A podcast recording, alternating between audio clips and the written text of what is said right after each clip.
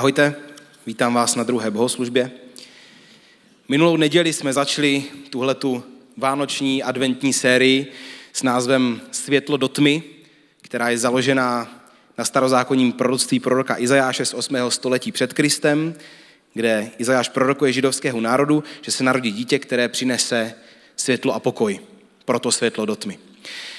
A Ježíš je tam prorocky nazýván čtyřmi názvy. Otec věčnosti, o tom jsem mluvil minule, nadpřirozený rádce, mocný Bůh a kníže pokoje. A nás dneska čeká druhé téma. A já jsem už trošku minule o tom mluvil, když jsem, když jsem mluvil o té věčnosti, tak jsem už mluvil o tom, že tahle ta adventní série může znít tak jako, člověk má tendenci, já mám pocit, ty duchovní věci v období Vánoc tak jako zlehčovat a tak jako, se tak jako rozněžit nad nima a ta věčnost může být, může být taková jako hrozně hezký téma, jako který teda si připomenou, že tady jako smrtí to nekončí, ale vlastně minule jsem mluvil o tom, že když realita věčnosti netvaruje náš každodenní život, tak vlastně je nám úplně na nic. A vlastně víra, křesťanská víra bez věčnosti vlastně nedává smysl. A celá ta adventní série je za mě strašně klíčová, protože my vlastně mluvíme o tom, kým je Bůh celý náš křesťanský život se točí okolo toho, kým věříme, že je Bůh pro nás. To, kým je Bůh pro nás, to tvaruje úplně všechno. Úplně všechno. Na tom stojí vlastně úplně všechno. A už na první bohoslužbě při chvalách nemám to v poznámkách, ale mám pocit, že někteří z vás, to tu dneska jste, tak pro vás je teďka náročný období, protože na vás různým způsobem dolíhají věci zvenku, informace zvenku, to, jak se chovají lidi, jaký jsou, jaký problémy uh, se dějou ve společnosti a třese to s váma. A kladete si otázku, jak se lidi můžou takhle chovat, jeden k druhému, jak se tyhle ty věci vlastně můžou dít. Třeba se to s vaší vírou. Bůh a to, kým je, může být ten jediný stabilní bod ve všem. Ten jediný, který se nepohne, všechno ostatní se může třást a někdy třese, proto je tak strašně důležitý mít ten jeden pevný bod, který se nikdy třást nemůže. Třese se maximálně naše představa o něm, ale ne on pro ty z vás, pro který teďka je těžká doba, protože se vám to třese okolo. Třese se vám vaše víra, třese se vám vaše přemýšlení. Pro vás je to klíčový. Kdo je Bůh v tom všem? Kým je On?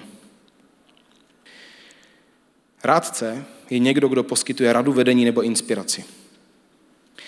A teď se chci zeptat, úplně vážně, neodpovídejte prosím jenom proto, že jste v církvi, očekává se to od vás, kdo opravdu máte bytostně pocit, že potřebujete v životě rádce a průvodce? Kdo víte, ano, já ho potřebuju. Můžete zvednout ruku, prosím?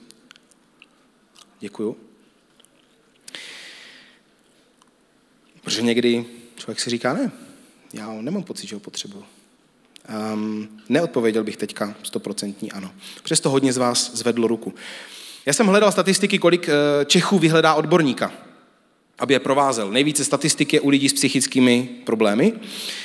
Duševní problémy řeší, přátelé, tři z pěti Čechů sami. Co to znamená? Že o to nikomu neřekneme.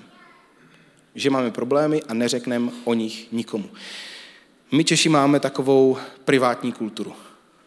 Naší privátní. Že některé věci jsou naše privátní a někdy nechceme zatěžovat druhý lidi a někdy o tom neumíme mluvit. A někdy obojí. Jenom necelá třetina požádá o pomoc přátele a jenom 6% osloví odborníka. Vyplývá to z průzkumu dvou agentur pro T-Mobile a projekt Nevypustit duši. Jsou to nový data z tohoto roku. Klinickou depresí, která vyžaduje trvalá, trvalou psychiatrickou péči a léčbu, lidi, co dlouhodobě berou léky, potom je v Česku 700 tisíc, což může být nějakých 6% Česka, ale to jsou pouze ti, co jsou léčeni. To jsou pouze ti, kteří reálně už navštíví odborníka, kteří reálně berou léky. Neradí žádáme o pomoc. Na odborníka se obrátí jenom 6%, přátelé požádá o pomoc jenom třetina a pokud dvě třetiny lidí řeší své psychické problémy sami, tak jak to může dopadnout? Na to nejsme stvořeni, abychom řešili sami. Toto už vůbec ne a, a život obecně ne. Člověk nemá být sám. Dokonce se mě vybavilo jeden verš z přísloví, kde se píše, že v množství rádců je záchrana, tak jsem si vygooglil, vybibloval ty rádce a zjistil jsem, že ty verše v přísloví jsou tři. Že se tam píše, v množství rádců je záchrana, v množství rádců je vítězství a v množství rádců, při množství rádců se uskuteční plány. Může se dotáhnout to, co jsme si naplánovali. Prostě v DNA křesťanství je otevřenost, zranitelnost, transparentnost, kterou se učíme. Jak? Tím klíčovým slovem je důvěra. Já když jsem připravoval tohleto kázání, tak jsem furt na to slovo narážel a prostě jsem, mně pak došlo, že ho nemůžu obejít. Protože důvěra je taky taková naše česká vlastnost, kterou, ke které děláme postupný kroky a když takhle uvidíte člověka naproti sobě, tak naše první myšlenka jako Čechu není, jako to je určitě skvělý člověk, který pro mě chce to nejlepší. To není naše první myšlenka, většinou ohledně lidí. První naše myšlenka je, potřebuji držet odstup, potřebuji zjistit, co je zač a možná, pokud mi dá dostatečný důvod, tak se mu budu učit důvěřovat. S Bohem to máme úplně stejně. Dost často držíme odstup a teprve až Bůh si nastřádá ten kopec nějakých dobrých věcí, tak pak postupně jdeme. Ono to není, všechno na tom není špatně, na druhou stranu u Čechů, u nás, my jsme takový, že když um, se dostanete přes tu skořápku, tak uh, potom už většinou jste s člověkem blízko, pak už jste většinou propojení. Ale trvá to. 40 let komunismu a celý 20. století nás učili to, že spíš není možný někomu jen tak věřit. Že lidem okolo spíš nejde o naše dobro, než jde. Jsme poměrně privátní lidé a vyhovuje nám to. A já chci říct, a budeme o tom mluvit víc příští rok, nás čeká další série Češi, ale reálně my potřebujeme vědomně dělat to, pokud se chceme učit boží hodnoty, že vědomně vyměníme naší kulturu za kulturu božího království, že se z části zřekneme naší kultury a tu hodnotu vyměníme za něco jiného, co je boží. To je to, co reálně potřebujeme udělat. Zříkám se svojí privátnosti, a otvírám se. Postupně. Chci vám dneska dát tři důvody, proč má smysl Bohu důvěřovat, proč má smysl ho do svých rozhodnutí brát jako prvního, proč má smysl mu postupně svěřit naprosto celý život se vším a pozvat ho do každé oblasti života. Je to základní věc? Je? Děláme to všichni? Nikdo z nás pořád. Všichni se to učíme. Jedna věc je tyhle ty věci vědět, o kterých budu mluvit. Druhá věc je jim věřit. Třetí věc je zažít. Potřebujeme jít v tomhle pořadí. Potřebujeme slyšet, potřebujeme se rozhodnout věřit a pak jsme na dobrém místě zažít. Důvěra je klíčové slovo. V Židům, um, mimochodem, když tady byl Lukáš Targoš, tak říkal, že um, Židům napsala žena, autorka. Jo? On říká autorka, bylo by to skvělé, kdyby jednu z knih napsala v Biblii žena, ale ode mě neuslyšíte autorka, protože já nevím, kdo to napsal a jako pořád není jako jistý, takže, takže nebudu říkat autorka, jenom protože byste měli někdo všímavější, kdybyste si pamatovali, že Lukáš řekl autorka, já říkám autor, tak eh, na tomhle se zatím úplně nezhodnem, ale bylo by to, chtěl bych říct sexy, bylo by to prostě skvělý, jako ale v takovém tom nejpozitivnějším významu. Bylo by to prostě skvělý, kdyby autorka jedný z biblických knih mohla být žena, abych si to hrozně přál. Takže autor listu Židům v 11. kapitole píše, kdo přichází k Bohu, musí věřit, že Bůh je a že odměňuje ty, kdo ho hledají. Klíčový verš. Proč? Protože na tom závisí všechno. Někdy člověk má jenom tu první půlku a pak to nefunguje. Pokud jste vyrostli v nějakém náboženském systému a víte, že Bůh je, ale zůstanete zasekní na tom, že Bůh je, ale nejste si jistí, že je dobrý, tak se vlastně k němu, těžko se k němu dostává, protože tam už na začátku selhává to nejzákladnější. Na začátku selhává ta základní víra, kterou potřebujeme mít, když někdo přistupuje k Bohu. Kdo přichází k Bohu, musí věřit, že Bůh je a že je dobrý. Proto tak strašně záleží na tom, čemu věříme o tom, jaký Bůh je. Pokud jenom věříme, že je, a není tam, není tam vůbec víra v to, že je dobrý, tak se budeme míjet. Budeme zklamaní. Ta víra je klíčová, ta důvěra je klíčová. Je to klíč k Bohu. Takže tři důvody, proč má smysl Bohu důvěřovat. Protože přes tohle to se nehnem. To je základ všeho. Bod číslo jedna.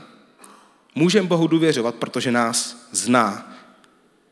Tohle to bylo pro krále Davida, když psal žalm jedno ze stěžejních témat. David často tam zpívá o tom, Bůh mě zná, Bůh mě zná, Bože, ty mě znáš, ty mě znáš, ty mě znáš. Žalm 139, 1 až 2. Ty mě, hospodine, zkoumáš, ty mě znáš, ty víš, jak sedám, jak vstávám, zas už z dálky rozumíš mi myšlenkám. Teďka, když mluvím, tak každý z vás má váš vnitřní hlas. Každému z vás nějaké jdou myšlenky, komentujete si to, co říkám pro sebe, napadají vás k tomu věci. Ten váš hlas je mnohem důležitější než ten můj hlas. Napadlo vás někdy, že Bůh to všechno slyší, to, co si říkáme? Že Bůh ví o tom, když um, v mysli odsuzujeme druhého člověka podle toho, jak vypadá, jak na nás působí. Že Bůh slyší naše pochybnosti samotných uh, o sobě. Že slyší, vnímá náš strach, když ho cítíme my. Že tam prostě je v tom všem. Že rozumí těm myšlenkám. že, že prostě před ním nejde nic skrýt. Že je tak osobní, že každýho z vás zná, ví, jak se jmenujete, ví, kolik máte vlasů na hlavě, ví, jaký máte tendence přemýšlet, rozumí vašemu vnitřnímu humoru, rozumí vašim strachům, vašim vzorcům, vašim obavám. Bůh není odtržený. Bůh není odtržený od nás. Rozumí našim myšlenkám, rozumí a slyší náš vnitřní hlas. A pro mě třeba je obrovský argument pro důvěru Bohu to, jak si neskutečně dal na nás lidech při stvoření záležet. David pokračuje v tom stejném žalmu a říká, mé nitro si sformoval ty sám, v lůně mé matky si mě tkal. Je takový poetický, to takový hezký, takový biblický, prostě zní to jako nádherně, jak tam Bůh tomu, jako té matce prostě tvoří to dítě a, a David na liru si představuje, jak tak drnká tu písničku a neví, o čem mluví, protože ze znalosti medicíny tehdy jakoby nebyly tak velký. Jenomže když se začnete zabývat tím, jak neskutečně kreativně jsme stvořeni, já jsem měl v hlavě tady tu dvoušroubovici DNA, když jsem dělal to kázání, tak jsem si řekl, že si o tom něco přečtu. Kdo jste z oboru, tak um, já se pokusím v těch třech větách, co řeknu, neříct žádnou pitomost, um, protože to jsem, tomu samozřejmě vůbec nerozumím do hloubky. Každopádně DNA je takový dlouhý řetízek sestavený ze čtyřech různých molekul, který lidi označili písmenama A, T, G a C, podle názvu jednotlivých molekul, adenin, tymin, guanin a cytosin. A ono to tady úplně není vidět, ale ty dvě šroubovice jsou jakoby spojený v půlce vždycky, dvěma z těch molekul. A těch bází, toto je jako, jako báze, jo? takovej ten jeden, ten příčnej, to propojení. Těch bází každý člověk v sobě má 3,1 miliardy. A tahle ta dvoušroubovice vlastně, protože těch kombinací je tam tolik, tak proto každý z nás vypadáme jinak. Protože když to skombinujete, tak prostě z toho vždycky vyleze jiný človíček. Těch kombinací je prostě moc. 3,1 miliardy tohle.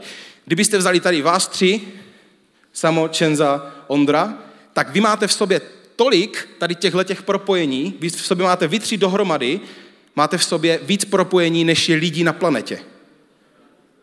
To je brutus. Jak každý z nás je detailně udělaný. Bohem. Najednou ten verš působí úplně jinak. Mé nitro si sformoval ty sám, v lůně mé matky si mě tkal. A jakmile něco je, jo, teď to máte různě ty chromozomy, něco je špatně, tak potom, potom jsou z toho, z toho ty vady, protože to DNA vlastně tvoří to, jak vypadáme. Lidský mozek zpracovává více než milion zpráv za sekundu, oko dokáže rozlišit 7 milionů barev, dokáže se automaticky zaostřit a přijímat celých 1,5 milionů informací současně. A na to každý z nás ještě jsme jiný temperamentem. To je prostě neskutečný. Ateista reálně, ateisti mají obrovskou víru. A já to nemyslím vůbec zle, ale fakt, jakože já bych si přál, abychom měli v církvi víru ateistů. Protože my nepotřebujeme tolik víry na to, že Bůh stvořil svět. To není matematicky možný, aby nic nebylo. Věci nevznikají z ničeho pokud někdo vůbec nevěří v Boha, nevěří vlastně v inteligentní design, v to, že jsme byli nadizajnováni něčím neskutečně inteligentním, tak, tak to fakt chce víru, která je hodná obdivu. Bůh zná všechny naše vnitřní pochody, neskutečně kreativně nás stvořil a stejně nás bezmezně miluje. kus sebe vtiskl do nás. Zná naše nejhorší stránky, zná naše nejhorší myšlenky. Přesto nás miluje. Ví o nás věci, které my sami o sobě nevíme. A proto si zaslouží naši důvěru, zaslouží si být naším nadpřirozeným rádcem. To je můj první důvod. Můžeš mu důvěřovat, protože tě zná. Můj druhý důvod je, můžeš mu důvěřovat, protože zažil to, co zažíváš ty. Křesťanský Bůh je unikátní v tom, že Ježíš chodil po téhleté zemi a zažíval to, co zažíváme my. Přes 33 let byl v našem těle a všechno zažil. Zažil urážky, posměch, smutek, radost, bolest, únavu, stres. Autor listu Židům píše toto, protože máme mocného velekněze, který vstoupil až před boží tvář, Ježíše, syna božího, držme se toho, co vyznáváme. Nemáme přece velekněze, který není schopen mít soucit s našimi slabostmi, Vždyť na sobě zakusil všechna pokušení jako my, ale nedopustil se hříchu. Přistupme tedy směle k trůnu milosti, abychom došli milosrdenství a nalezli milost a pomoc v pravý čas. To, že Ježíš reálně, když zažíváte něco těžkého, že můžete vědět, že on to zažil taky, je tady postavený jako důkaz toho, že můžeme k Bohu přistoupit odvážně, protože víme, že on není odtržený ani od toho, jak se cítíme, není odtržený od toho, co zažíváme, protože tam byl, protože tam zažil. V zahradě Getsemana, když Ježíš bojoval s tím, že bude na kříž zemřít jednou z nejkrutějších smrtí tehdejší doby, tak se píše v Bibli, že mu že potil krev, což je důkaz obrovského stresu. Obrovského stresu. Tam reálně byl. Náš Bůh tam byl. To je druhý důvod, proč si zaslouží naši důvěru, zaslouží si být nadpřirozeným rádcem, protože on po nás nechce většinou věci, kterým by sám neprošel, což je neuvěřitelný. Obrovský Bůh, který stvořil celý vesmír, obrovský Bůh, který, který stvořil galaxie, chodil po téhle zemi a zažíval to stejný, co my. Kdykoliv mluvíš s Bohem, můžeš vědět, že rozumí, že ví, že chápe. Proto si Bůh zaslouží důvěru, zaslouží si být naším nadpřirozeným rádcem. To je můj druhý důvod. A můj třetí důvod je, můžeme mu důvěřovat, můžeš mu důvěřovat, protože zůstává stejný.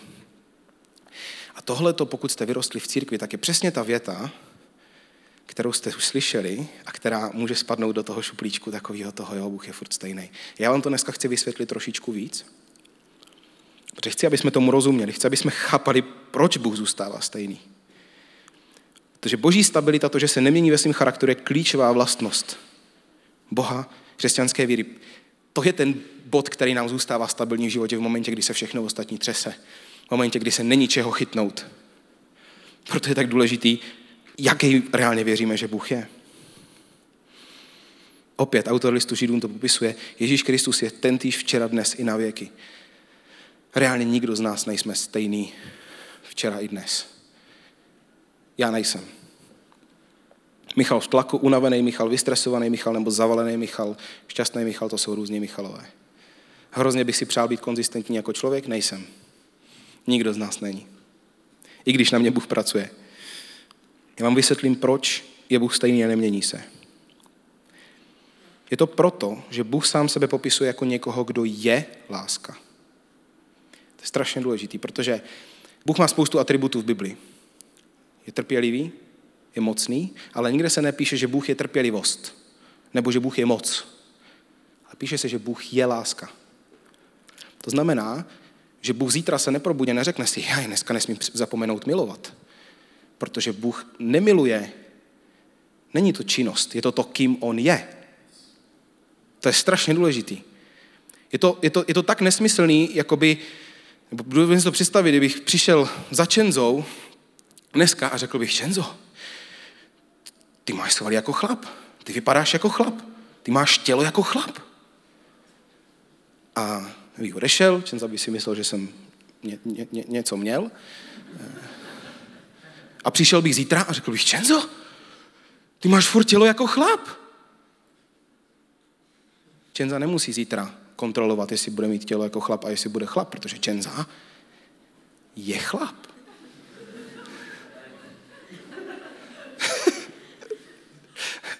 jsou v dnešní době jako fakt eh, odvážný ty. Um, odvážný kázání. Ale reálně Bůh je láska, proto je stejný.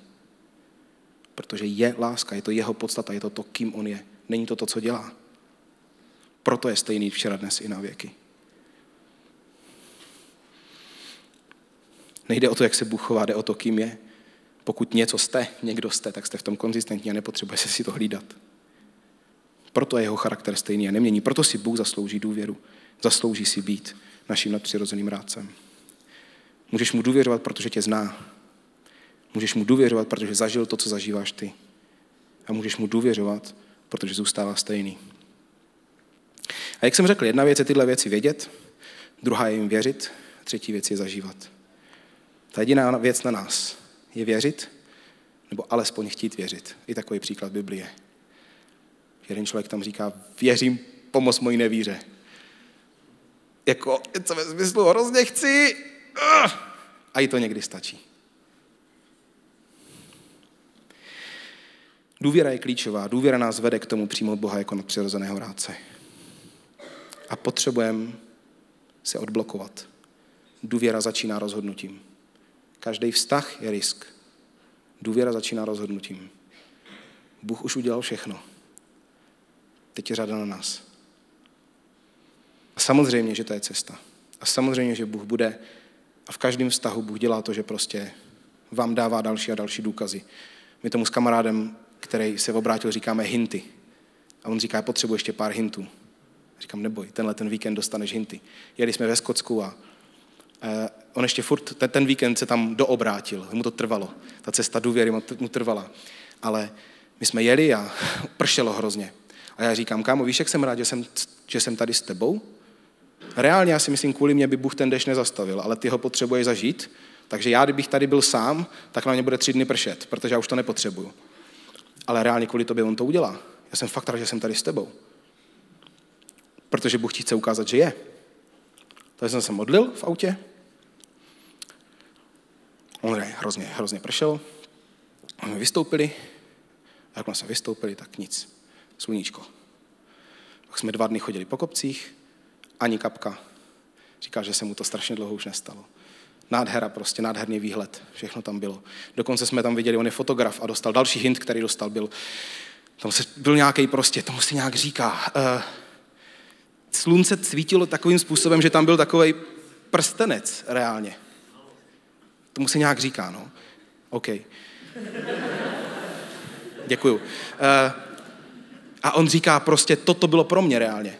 Bůh to prostě věděl. Bůh věděl, že on mi tím říká, že je.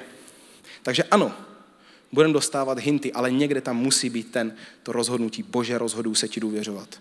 Rozhoduju se ti důvěřovat. Rozhoduju se ti důvěřovat. A teďka k Ježíšovi, který je nadpřirozeným rádcem. Obě dvě ty slova, nadpřirozený i rádce, mají trošku speciální význam a je důležité si o nich říct něco víc. V některých překladech je Ježíš nazývaný divuplným rádcem. Je taková písnička, kterou jsem zanotoval na první bohoslužbě, mám do toho, z toho doteďka trauma a podle mě ty lidi, co, co na první bohoslužbě byli, tak taky. Um, tam se zpívá divuplný rádce, božský bohatýr. Uh, a zpívat to už nebudu. Uh,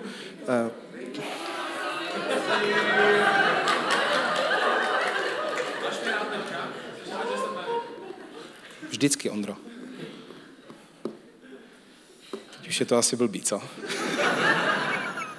Do prčic. On se zpívá divuplný rádce, božský bohatýr. Jo. Podle mě to vůbec, vůbec nestálo za to, kámo, ale ještě to udělá radost, tak. A jo. Neboj, neboj, to zůstane tady, kamaráde, a dostaneš to jednou zpátky. A... V některých překladech je Ježíš nazvaný divuplný rádce nebo úžasný rádce, ale to hebrejské slovo pele, což je reálně jako fakt jméno toho fotbalisty, brazilského, reálně znamená nadpřirozený. To není jenom divuplný. Někde se píše úžasný rádce, ale to není úžasný rádce. Bůh není rádce, co jenom dává moudrý rady jakože to, co říká, je moudrý. Ne. On dává rady a vede nás způsobem, který jde nad lidský uvažování, který je mimo časovou osu. Je to vedení, který vidí mimo fyzickou realitu, který vidí tam, kam my nevidíme a ví věci, které my nevíme a zná nás tak, jak my sami se neznáme. Je to nadpřirozená rada. Není to jenom moudrý. Bůh nedává rady tak jako lidi. Proto někdy to, co Bůh řekne, se nám může zdát zvláštní, protože reálně on není v, tom, v těch omezeních, ve kterých jsme my. A my to všechno posuzujeme podle našeho přemýšlení. Takže nadpřirozený. A rádce, to taky není jenom poradce, který dává ve stylu, no tohle to by se, kdyby tebou, tak tohle bych udělal, tohle by se mohlo povést. Ne, to slovo rádce, hebrejský joves, je někdo, kdo vede z pozice autority. Kdo vede z pozice autority. Protože reálně ten obrovský Bůh, který stvořil vesmír, já si představuju, je neuvěřitelný, jak vlastně je vidět z toho i z toho slova ráce, jak si Bůh váží naší osobní svobody. Že ten obrovský Bůh, který stvořil celý vesmír, stojí vedle toho malého človíčka, vedle nás a čeká, až my ho tam pustíme. A říká, já bych hrozně rád byl tvůj nadpřirozený rádce, když mi to dovolíš. A teď my tam tak stojíme a říkáme si, jak to, dám, nedám, půjdu do toho, nepůjdu do toho. A ten Bůh celého vesmíru stojí vedle vás a počká na ten moment, kdy mu řeknete ano. Wow. Minule jsem trochu mluvil o tom, v jaký situaci přišlo to proroctví o Ježíši, že bude nadpřirozený rádce, kdy Izajáš prorokoval izraelskému národu. A dneska vám řeknu něco dalšího, co nám ukáže na to, jak Bůh jedná jako rádce. To je hrozně zajímavý. Izajáš přichází v době, kdy je pravděpodobně na trůnu král Achas. A ten je v těžké situaci, protože se na něho chystá armáda mnohem větší říše, Asýrie. Z lidského pohledu ten boj nejde vyhrát. Ta armáda je větší, ta říše je mocnější. A v tu chvíli přichází Izajáš a říká, narodí se dítě, syn a jednoho dne všechno obnoví a uzdraví. Většina biblistů se zhoduje, že tam jsou dva významy. Že to proroctví, což tak někdy s židovským proroctvím bývá, že mají víc vrstev. Jedna ta vrstva je, že pravděpodobně část toho proroctví se naplnila v Achazově synovi Chyskiášovi, který, byl, který se bál Boha, který opravil jeruzalémský chrám, který vedl, pobořil sochy model eh, v Izraeli tehdy a, a vedl ten národ zpátky k Bohu. Ale Chyskiáš rozhodně nebyl nadpřirozený rádce mocný Bůh, otec věčnosti. Takže druhá úroveň toho je, že celé to proroctví bylo naplněné v Ježíši. A je to jedno z mesiánských proroctví, které ukazují na Mesiáše ve starém zákoně. A teď si představte, jo, jak ten, jako tam přijde prostě Izajáš v momentě, kdy ten um, Achaz říká prostě, jako jsou tady fakt problémy, chystá se na nás mnohem větší armáda, pravděpodobně prostě nás smetou. A přijde, přijde Izajáš a říká mu, hej, je to v pohodě, protože za 700 let se narodí dítě, a bude to boží syn a, a, a on vás přijde vysvobodit od něčeho mnohem důležitějšího než je Asýrie. On vás přijde vysvobodit od vás samotných. On přijde překonat tu propast, kterou máte mezi sebou a Bohem. On vás přijde sjednotit s Bohem. On vás, vám přijde vybojovat tu cestu, která bude přímá k Bohu. Za 700 let, super, ne? Ten Achas říká, no, díky, super, výborný. A já jsem si u toho něco uvědomil. To, co teďka řeknu, je klíčový pro naše pochopení Ježíše jako nadpřirozený horáce a vůbec pro naše pochopení Boha. Protože my se někdy chováme úplně stejně jak ten Achas. My někdy prostě říkáme, bože, já mám tenhle ten problém, prosím tě, vyřeš ho. Vyřeš to a vyřeš to ještě nejlíp takhle. A někdy stojíme o radu, vedení nebo vyřešení našeho problému, ale přitom nestojíme o něho. My chceme jenom řešení od Boha, ale nechceme jeho. A to je to, co Bůh dělá vlastně po každý. Bůh jako první vždycky dává sám sebe. To je strašně důležitý. Protože my někdy nejenom, že máme potřebu řešení problému, máme už i scénář, jak by to Bůh měl udělat. A když se to pak nestane, tak jsme naštvaní. Kolik lidí bylo a je naštvaných na Boha, protože neudělal něco, co ty lidi si přáli. Něco, co Bůh nikdy neslíbil, že udělá. Bůh vždycky jako první věc nám chce dát sám sebe, svoji přítomnost, svoji blízkost a ta blízkost potom může změnit perspektivu, kterou se třeba díváme na tu věc, i když se možná nezmění ta věc samotná. Tohle je strašně klíčový. Protože Bůh není v první řadě jako plníš přání. Když Izajáš přišel za Achazem, Bůh měl na mysli větší plán, my se občas modlíme, vyřeš toto, vyřeš tamto a přitom duchovně můžeme být daleko od něho samotného. Boží hodnota nespočívá v tom, že nám radí a že nás vede, ale v něm samotným. V tom, kým je. Takže nehledejme v první řadě Boží radu, hledejme jeho. Hledejme jeho. Ne to, co on dělá. Pokud nestačí on, tak rady budou málo. Další věc ohledně Boha jako nadpřirozeného rádce je, že lidi se často zasekávají na otázce boží vůle. Jak kdyby boží vůle byla nějaká jako mantra, jak kdyby to bylo něco, co v každém momentě našeho života musíme přesně vědět, jaký je další krok. Nebudem to vždycky přesně vědět. A prosím, zbavte se té paralýzy, pokud ji máte, takový to nevím, co po mně Bůh teď chce, a nevím, co teď mám dělat. Protože to je zbytečné, já nevím, co se z toho udělalo v křesťanském světě. Z těchto dvou slov boží vůle. Ale my s tím někdy zacházíme, jak kdyby to bylo něco, co je někde v nebi a my to musíme teď stáhnout dolů a do, downloadnout to a přesně musíme vědět, co máme dělat. Takhle to přitom nefunguje. Občas to Bůh dělá, že nám dá směr. Ale problém není, že teď nevíme, co dál. Problém je, když se neptáme. Problém je, když nám to jedno. Problém je, když ho nedá, nezahrnujeme do našich rozhodnutí. Ale těch momentů, kdy přesně víte, co máte udělat v, příští, v příštím období, v životě není zase tolik. Když jsem na křižovatce, nevím, modlím se, je tam Bůh, ptám se, chci vědět, kam mě vede a pořád nevím, tak co udělám? Budu stát na místě? Ne. Zeptám se několika moudrých lidí okolo, zapojím mozek a udělám rozhodnutí. To jsou taky boží věci. Moudří lidi okolo nás a používání vlastního mozku. Když nevím, co po mně Bůh chce v církvi, tak jdu prostě, prostě někam sloužit, pomoct. Protože to není primárně o tom, co dělám, ale pro koho to dělám. Ta věta mi zůstala v mysli, ještě na, na mládeži, na konektu. Jsme měli nějakou um, talk show s chváličema a, a jeden kluk tam řekl, víš, že není úplně jedno, co, co děláte, když to děláte pro Boha.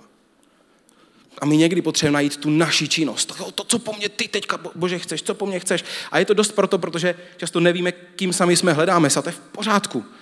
Ale jak sebe nejlíp najdeme, když se dáme k Bohu dispozici a uděláme něco. Když spíš půjdeme po tom zeleném světlu, prostě v momentě, kdy tam nesvítí červená, ani tam zavřeno, tak prostě jdeme dopředu. Takhle by to mělo být. V drtivé většině případů platí, že Bůh nás dlouhodobě povede směrem, který bude vystihovat kombinací třech věcí. Toho, pro co nám hoří srdce, to, na čem nám opravdu záleží, toho, co umíme, to znamená toho, kde máme obdarování, a toho, co je potřeba zrovna. A pokud nevíte ty první dvě věci, tak začněte u toho třetího. Začněte u toho, co je potřeba. Protože nejde o to, co děláte až tak moc, jde o to, pro koho to děláte a proč to děláte. Dlouhodobě, ale to bude někde, ty tři věci tam prostě někde budou. Ale zbavte se prosím té paralýzy ohledně těch divných dvou slov boží vůle.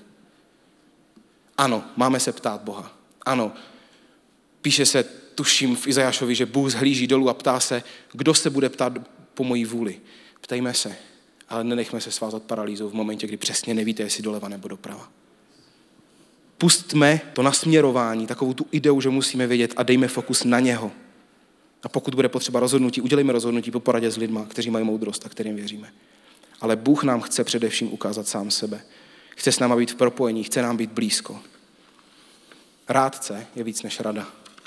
Tak to funguje se vším, tak to funguje s duchovníma darama. Když chcete duchovní dary, tak to není o tom, že chci ten dar, ale chci toho dárce. Na něho se soustředím. Ne na to, abych dostal něco, abych dostal proroctví, abych dostal něco nadpřirozeného ale chci být blízko tomu, kdo je nadpřirozený. Dneska budeme mít modlitby před pódiem, chceme je dělat jednou za měsíc, někdy se to nepovede, ale snažíme se o to každý měsíc je mít. A dneska se budou týkat tohohle toho tématu především. Můžete samozřejmě přijít s čímkoliv dalším, ale speciálně bude to tady otevřený pro ty z vás, kdo dneska chcete Bohu dát víc ze svého života. Bůh si zaslouží naši důvěru, protože nás zná, zažil to, co zažíváme my a nemění se, zůstává stejný. Spisovatel Henry G. Bosch napsal, Sokrates učil 40 let, Platon 50 let, Aristoteles 40 let a Ježíš jenom 3 roky. Vliv tříletého Kristova působení však nekonečně převyšuje dopad, který zanechalo dohromady 130 let učení těchto mužů, kteří patřili k největším filozofům celého starověku. Ježíš nenamaloval žádné obrazy, přesto se jim inspirovali některé z nejlepších obrazů Rafaela, Michelangela a Leonarda da Vinci. Ježíš nenapsal žádnou poezii, přesto se jim inspirovali Dante, Milton a desítky největších světových básníků. Ježíš nesložil žádnou hudbu, přesto Haydn, Handel, Beethoven, Bach a Mendelssohn dosáhli nejvyšší dokonalosti melodie v hymnech, symfoních a oratorích, které složili k jeho oslavě. Každý obor lidské velikosti byl obohacen tímto skromným tesařem z Nazareta. Jeho jedinečným přínosem lidskému rodu je záchrana duše. Filozofie toho nemohla dosáhnout, ani umění, ani literatura, ani hudba. Pouze Ježíš Kristus může zlomit otročující pouta hříchu a satana. Jedině On může promluvit k lidskému srdci pokojem, posílit slabé a dát život těm, kdo jsou duchovně mrtví. Mám pro vás jednu výzvu dneska. Moje výzva pro vás je, že Bůh si nezaslouží drobky. Bůh si nezaslouží drobky z našeho života. Nezaslouží si drobky z našich priorit. Někteří z nás mu tam občas něco nadrobíme, aby taky něco měl. Ale představte si toho obrovského boha celého vesmíru, který čeká, až do toho srdíčka pustíte. Který čeká trpělivě, až ho tam pustíte. Bůh vesmíru si nezaslouží drobky. Nezaslouží si kousíček z vás. Jediná možnost je, je prostě dát mu všechno. To začíná rozhodnutím. A pak se to postupně přetavuje do reality. Ale musí tam být někde ten prvotní krok důvěry, Bože, dávám ti všechno ze sebe. Možná tam ještě dneska nejste. Možná potřebujete ještě pár hintů. To je v pohodě. Bůh vám je dá. Ale možná jste dneska tady a říkáte si, tohle to mě řeže, protože já Bohu vlastně dávám drobky. A možná v nějaké oblasti mu jenom dáváte drobky. Možná v nějaké oblasti vás vůbec nemá. Nebo vy ho nemáte. Potřebujeme ho hledat nejenom tehdy, když nám teče do bod, ale pořád. Protože on nás zná, zažil to, co zažíváme my a zůstává stejný. Pokud hledáme naši vlastní cestu, máme k dispozici jenom vlastní hlavu. Pokud hledáme nadpřirozenou radu, potřebujeme nadpřirozeného rádce. V životě máme spoustu rádců. Naše emoce, vám většinou neradí tak moc dobře. Náš vnitřní hlas, ten, co vám jede během toho, co mluvím. Naše momentální rozpoložení, to, jak se cítíme. Často jsou důležitým rádcem hlasy lidí okolo nás nebo jejich očekávání nevyslovený. Často je klíčový, klíčový rádce v našem životě naše očekávání od našich samotných, od nás samotných. Média, sociální sítě jsou velmi silný rádce, tvarují naše přemýšlení. Strach je často silný rádce. Pohodlnost je další extra silný rádce. To jsou všechno hlasy. A dneska je čas dát Bohu víc. Povýšit ho na tyhle ty všechny hlasy.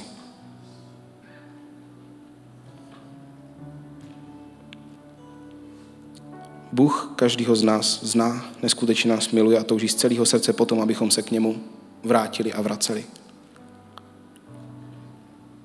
Poprosím, pojďme stlumit světla, já se budu modlit teďka a poprosím vedoucí haustolku, vy jste potichoučku.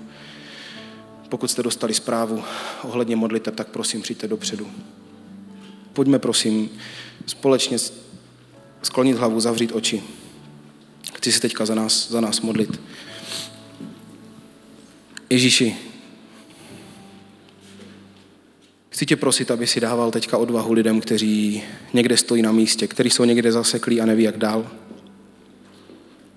Ježíši, prosím tě, aby si dneska dával lidem odvahu začít ti opravdu důvěřovat. Začít s tebou opravdu počítat. A nemít tě jako jeden z hlasů v životě, ale mít tě jako ten hlavní hlas. Prosím tě, Ježíši, dávej nám dneska odvahu otevírat ti ty oblasti, o kterých ty stejně víš. A víš o nich všechno. Nemá smysl nic schovávat. Prosím tě, Ježíši, ať nejsme polovičatí, ať nejsme pokrytečtí, ať nejsme napůl, ať nejsme vlažní. Amen. Někteří z vás máte možná nějaký scénář teďka v hlavě, že si říkáte, až se stane toto, tak potom dám Bohu víc. Až se stane toto a čekáte na nějakou věc. Vám chci říct, přestaňte čekat, protože to je váš scénář. Bůh ve smíru většinou nejede podle našich scénářů. Přestaňte čekat. Dneska je den, kdy si Bůh zaslouží víc. Musí to být vaše svobodné rozhodnutí. Buďte v pohodě zůstat sedět, buďte v pohodě. Pokud chcete, tak jenom, jenom být s Bohem během té poslední chvály, ale pokud dneska chcete Bohu říct, Bože, rozhoduju se ti dávat víc, nejenom přání, ale rozhodnutí, tak přijďte prosím předu, budeme se s váma modlit.